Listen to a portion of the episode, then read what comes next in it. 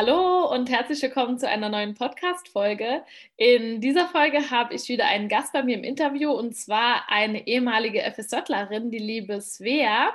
Und die Svea hat ihr FSJ in einem ganz besonderen Bereich gemacht. Und zwar hat sie mit psychisch erkrankten Menschen gearbeitet und hat die in dem Jahr unterstützt und begleitet. Erstmal herzlich willkommen an dich, liebe Svea. Hallo. Genau, magst du vielleicht zu Beginn einfach mal erzählen, wie es zu deinem Freiwilligendienst gekommen ist und wie es dazu kam, dass du in diesen Bereich gegangen bist? Mm, kann ich gerne machen. Ich bin ehrlich gesagt ziemlich in mein FSJ reingestolpert. Mhm. Ähm, und zwar war das eher so, ich möchte gerne Psychologie studieren. Ähm, daher auch der Bereich äh, hat sich dann ganz gut ergeben dadurch. Und es ist so gewesen, dass ich ähm, mich beworben hatte fürs Studium und mhm. nicht genommen wurde in dem Jahr. Und dann habe ich mir mich umgeschaut und gedacht, ich könnte mal irgendwas machen, um zumindest in diesen Bereich mal reinzuschnuppern, mich schon mal ein bisschen umzuschauen. Und habe dann eben über euch und eure Website die Klinik gefunden, in der ich dann gearbeitet habe, die Tagesklinik. Mhm. Und die hat äh, ganz gut zu mir gepasst. Und dann fand ich den Bereich auch sehr interessant. Hauptsächlich mit Demenzerkrankten habe ich gearbeitet und äh, habe dann ein Probearbeiten gemacht. Und dann bin ich da so gelandet. Okay, super. Also dein Schwerpunkt waren dann demenzerkrankte äh, Menschen, denen du dann geholfen hast in dem Jahr. Ja, genau. Das hat sich nach Corona noch mal ein bisschen geändert. Mhm. Da äh, wurde das Ganze dann zweigeteilt und dadurch habe ich dann in alle Abteilungen mal reinschauen können. Ah, okay, super. Was waren denn da so deine Aufgaben, die du dann übernommen hast in dem Jahr? Das hat sich auch geändert. Vor Corona hatte ich äh, viele Aufgaben in, in Gruppenbetreuungen dabei zu sein. Wir haben so Gruppentherapien, da war ich viel dabei. Dann habe ich Verwaltungsaufgaben viele übernommen und ich war nicht nur in der Tagesklinik mit eingestellt, sondern auch in der äh, PIA, das ist die psychiatrische Institutsambulanz, die mhm. sozusagen mhm. auch mit im Haus sitzt. Und da habe ich viel Verwaltungsaufgaben übernommen, äh, Rezepte drucken, Neuaufnahmen machen, so Sachen. Termine legen und das gleiche dann eben auch in der Tagesklinik. Dann typische Aufgaben, so Haushalt, das haben alle gemacht, die ganze Pflege. Ich habe die Pflege unterstützt, einkaufen gehen oder ähm, ja, wie gesagt, mit in die Gruppentherapien mit dabei sein und die, äh, das Personal dabei unterstützen, Angehörigengruppen organisieren und auch mit dabei sein. Sehr, sehr, sehr vielfältig dann auch das Aufgabenbereich, also der Aufgabenbereich und auch diese Eindrücke, die du dann erhalten hast. Ja, also man kann echt total viele Bereiche dabei abdecken. Das ist total interessant gewesen. Mhm, das kann ich mir sehr gut vorstellen, ja. Und dann hat sich das, als dann Corona kam, hat sich das dann nochmal dann geändert, auch dass du dann mehr in anderen Bereichen warst und dann mehr so als Springer fungiert hast, wenn ich jetzt richtig rausgehört habe. Ja, also bei Corona war das natürlich ein sehr spannendes Jahr dadurch geworden. Ähm, mhm. Ich habe aber erstmal anderthalb Monate Freistellung gehabt, okay. in denen das Ganze organisiert werden musste. Äh, und als ich dann zurückkam, war das eben so, dass wir die Klinik wegen äh, Risikopatienten, also Demenzerkrankte sind ja alle so um die Ü60, ja. äh, wegen Risikopatienten nicht mehr öffnen konnten. Und dann haben wir sozusagen die Tagesklinik 1 mit den allgemeinpsychiatrischen äh, in unser Haus mit aufgelegt, damit eben die Patienten von drüben weniger sind. Ah, okay. Und das aufgeteilt. Und dadurch habe ich dann eben in die allgemeinpsychiatrische noch mit reinschauen können. Das hat sich jetzt im September dann erst wieder zurück ergeben, dass es sozusagen äh, wieder die Demenzpatienten vormittags sind, die allgemeinpsychiatrischen nachmittags und dann so eine Mischgruppe entstanden ist. Ach, okay, schön, ja. Hat sich dadurch dein Studienwunsch gefestigt oder würdest du jetzt sagen, oh, ich gehe jetzt doch lieber in einen anderen Bereich? Nee, total gefestigt. Also ich war vorher immer so ein bisschen hin und her gerissen, ähm, ob ich die Psychologie mache und dann in Richtung Therapie gehe oder in mhm. Richtung Werbung, Management, so Sachen. Bin aber mittlerweile sehr fest auf die Therapie fixiert. Ach, sehr schön, ja. Ist ja dann auch ja. schön, dass man in dem Jahr dann so merkt, okay, doch, es ist der Bereich und äh, ich habe mich vorher auch nicht geirrt, sondern es ist wirklich das, was ich machen möchte. Dann bringst du ja auch im Studium schon sehr viel praktische Erfahrung mit, was dir wahrscheinlich auch enorm hilft, in dem Moment dann so ein bisschen diese Praxis mit der Theorie verknüpfen zu können. Definitiv. Also ich habe äh, viel mit meinen Kollegen natürlich auch darüber geredet die sind auch alle der Meinung, dass so ein bisschen praktische Erfahrung vor dem Studium sehr hilfreich ist. Also fast alle, die dort äh, im therapeutischen Bereich äh, tätig sind, haben auch vorher ein FSJ gemacht oder eine Ausbildung sogar abgelegt, Praktika mehrere gemacht. Und deswegen mhm. äh, glaube ich, dass das auf jeden Fall ein sehr großer, hilfreicher Schritt in die richtige Richtung war. Ja, denke ich auf jeden Fall auch, definitiv. Hattest du vorher irgendwelche Bedenken oder Ängste? Weil es ist ja jetzt kein Arbeitsfeld, wo jetzt jeder sagt, hey, hier mach ich jetzt mal einen freien Dienst äh, und geh da mal ohne Sorgen, ohne Bedenken rein. Wie war das denn bei dir, wo du dann gesagt hast, okay, ich starte da? Warst du vorher nervös oder so? Ja, total. ähm, ja, doch sehr. Ich habe, ähm, wie gesagt, das Probearbeiten gemacht. Mhm und habe dabei eben so ein bisschen schon mal reinschnuppern können und habe dann auch direkt so ein Heft mitbekommen, äh, wie man mit Demenzpatienten umgeht und wie man auch mit denen kommuniziert und redet. Mhm. Und habe dann erstmal so gedacht, okay, das heißt, ich muss irgendwie was dazu lernen, um das irgendwie richtig machen zu können.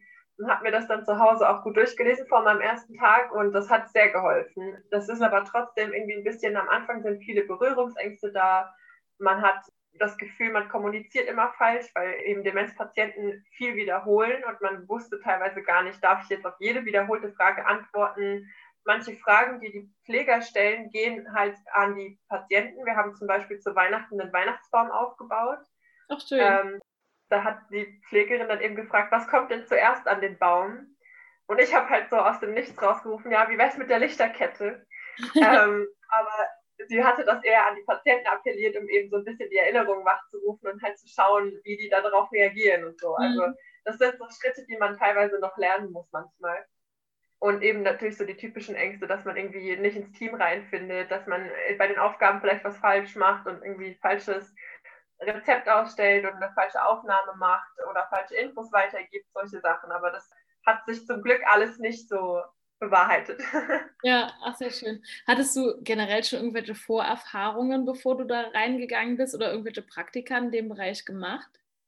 In dem Bereich noch gar nicht. Ich hatte Praktika vorher gemacht, aber in mhm. ganz anderen Bereichen. Und deswegen war ich eben mit dem Studium, glaube ich, auch immer so ein bisschen hin und her gerissen. Mhm. Und deswegen hat mir das, glaube ich, wie gesagt, ganz gut getan, da mal ja. was zu machen. Definitiv, gerade wenn es so richtiges Neuland ist am Anfang für einen. Hast du denn so irgendein positives Erlebnis, wo du sagst, das ist mein Highlight des Jahres, das war so ein schönes Erlebnis?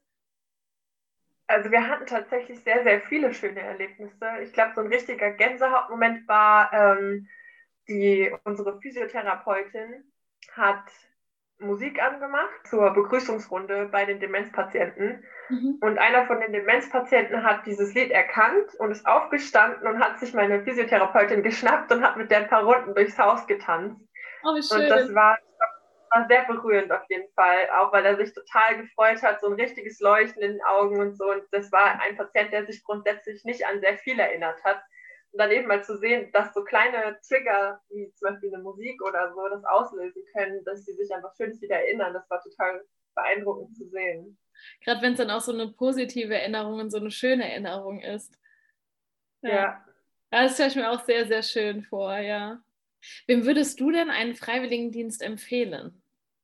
Grundsätzlich eigentlich jedem, weil ich glaube, dass so ein bisschen, ist wirklich so, ich glaube so ein bisschen ähm, zum einen mal freiwillig sich zu engagieren, ist, glaube ich, was, das jeder im Leben mal gemacht haben sollte. Mhm. Ähm, auch weil viele haben ja nicht die Möglichkeit, zum Beispiel ins Ausland zu gehen. Und das ist ja so eine Sache, die man oft nach dem Abi macht oder nach der Schulzeit macht. Das kann man aber halt auch sehr, sehr gut in Deutschland machen.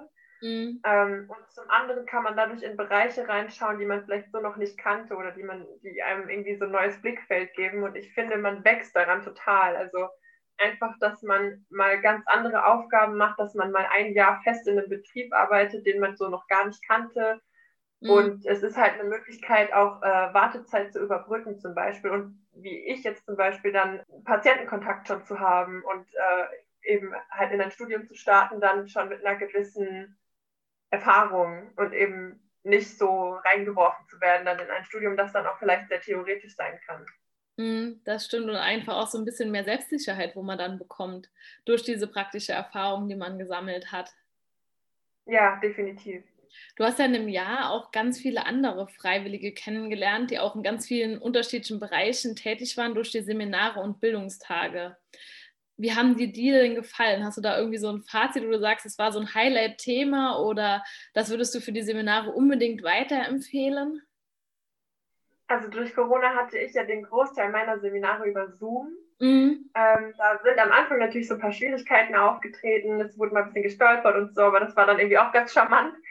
Aber ich muss sagen, die Seminarwochen haben mir immer am besten gefallen. Also wenn man wirklich eine ganze Woche so miteinander verbracht hat, mhm. weil dann auch die Themen so abwechslungsreich waren. Ich kann mich zum Beispiel sehr, sehr gut an den ähm, Ausflug nach Heidelberg erinnern, den wir hatten. Das war noch ganz am Anfang vor Corona. Mhm. Da sind wir nach Heidelberg gefahren und dann waren wir in Körperwelten in der Ausstellung und hatten eine Stadtführung äh, mit dem Thema leichte Sprache. Also das hat eine dann, Beeinträchtigung gemacht, ne? Genau, genau. Das haben dann die Leute mit Beeinträchtigung gemacht und das ist halt irgendwie nochmal eine ganz andere Art von Stadtführung gewesen, sowas dann auch mal zu sehen. Und grundsätzlich habe ich, glaube ich, in all den Seminarwochen nicht eine Sache gemacht, die ich in meinem Leben schon kannte. Also ich war zum Beispiel noch nie in Heidelberg.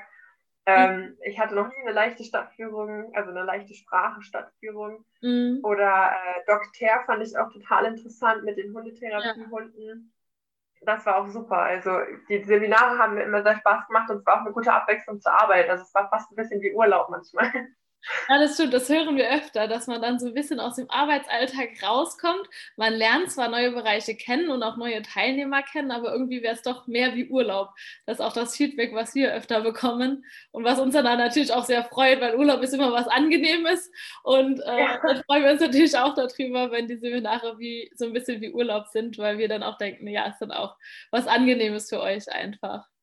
Ja, und ich finde äh, die Teilnehmer total interessant. Also jeder hat irgendwie eine andere Geschichte, jeder kommt mhm. aus einem anderen Bereich, hat andere Interessen. Und trotzdem hatte ich das Gefühl, ich habe äh, zwei Gruppen miterlebt, ja. dass beide Gruppen so total ähm, eine Gruppe waren, also irgendwie so einen total guten Zusammenhalt hatten, mhm. weil halt alle dann irgendwie doch dieselbe Interesse FSJ oder BFD haben und ja. darüber eben austauschen können. Und ich habe auch zwei, drei Leute, mit denen ich immer noch in Kontakt stehe aus diesen Gruppen. Also es ist echt total schön. Ja, ich finde es auch immer spannend, weil ihr habt ja dann alle zusammen eine Gemeinsamkeit. Ihr macht alle einen Freiwilligendienst. Aber jeder bringt ja eine ganz andere Geschichte mit sich, ist in einem ganz anderen Bereich tätig und ähm, hat ganz andere Vorerfahrungen gesammelt, aber trotzdem harmoniert es immer bei den Gruppen, weil es so ein, ein Gemeinsames gibt, worüber man dann doch sich unterhalten kann oder was dann einfach da ist und äh, was man gemeinsam erleben kann. Und auch dieser Erfahrungsaustausch mit den anderen, wie, wie, es bei denen in den Einsatzstellen so abläuft. Ich glaube, das ist auch immer enorm gewinnbringend. Auch jetzt gerade bei dir in der Einsatzstelle, das ist so was, was Neues, was dann vielleicht auch andere extrem interessiert, äh, wie es ist, mit, mit demenzkranken Menschen zusammenzuarbeiten. Und ich glaube, das macht halt auch zum Teil die Seminare einfach auch aus.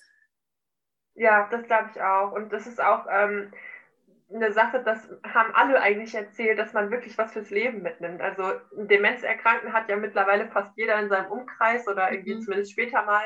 Das schadet nicht, wenn man sich da ein bisschen auskennt oder ein paar ähm, Anlaufstellen kennt, genauso wie andere, die ich gehört habe, die in ähm, integrativen Kindergärten arbeiten zum Beispiel und dann eben ganz anderen Blick auf Behinderte oder behinderte Kinder haben und so. Also das mhm. ist schon echt total was, wo man sich sehr, sehr gut drüber austauschen kann und es sind viele Themen, die dann auch eher so Sachen sind, die man vielleicht mit Freunden oder so nicht so anspricht. Mm, mm. Wo dann alle so ein bisschen von profitieren können, von den Erfahrungen der anderen.